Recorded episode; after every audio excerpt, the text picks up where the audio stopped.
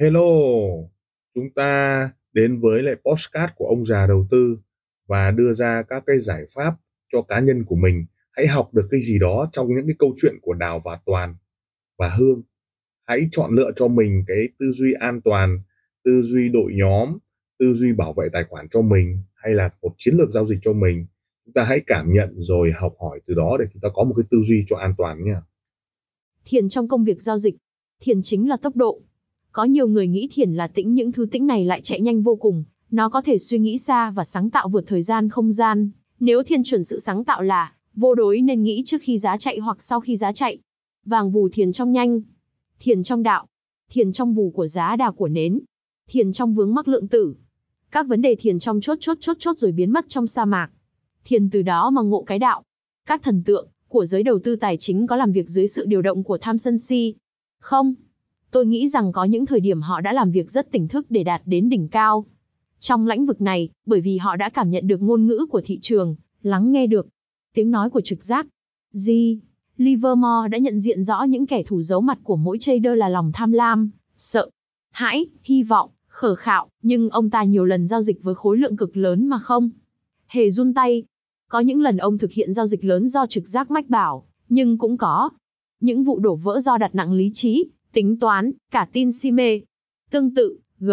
Soros với phát biểu, nổi tiếng đúng hay sai không quan trọng, cái chính là kiếm được bao nhiêu khi đúng và mất, bao nhiêu khi sai, cho thấy ông có khuynh hướng tối đa hóa lợi nhuận khi gặp cơ hội tốt và nhanh chóng buông bỏ khi phát hiện đã nhận định sai về thị trường.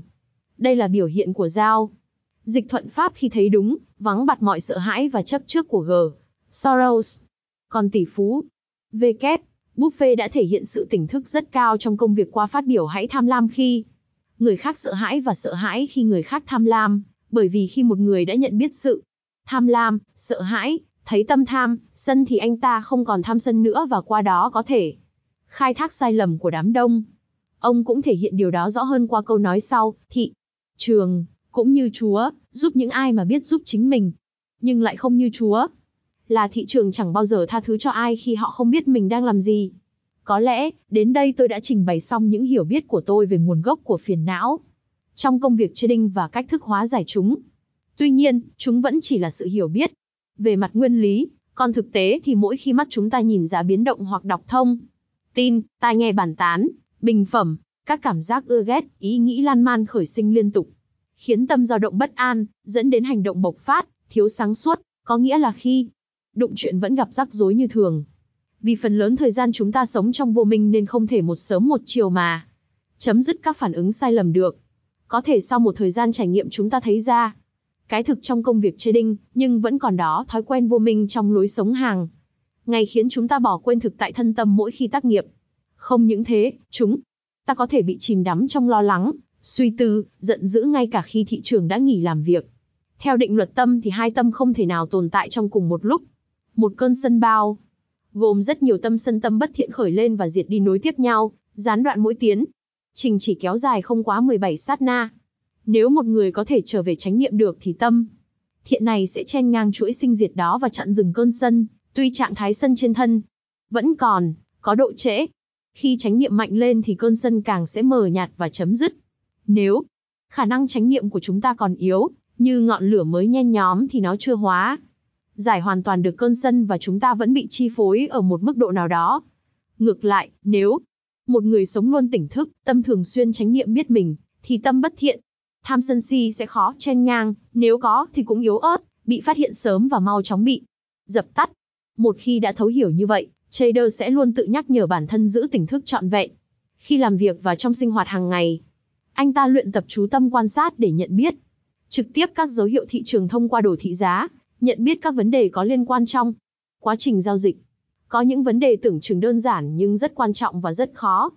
Thực hiện đối với trader như biết rõ mình phải nghỉ theo dõi thị trường, đóng bảng điện khi giá chưa đến vùng mục tiêu, biết rõ đang chờ đợi một tín hiệu bất thường nên không manh. Động, biết rõ thời gian còn phải chờ đợi để kết thúc nến, biết rõ đã đến lúc quay lại theo dõi. Thị trường, biết rõ vùng giá phải thoát ra.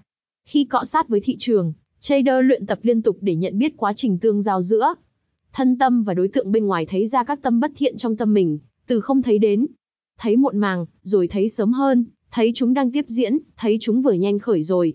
Thấy ngay khi chúng diễn ra, rồi đến mức độ chúng không khởi được nữa.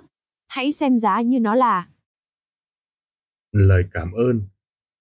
Team ông già đầu tư xin được cảm ơn các bạn đã chú ý lắng nghe postcard.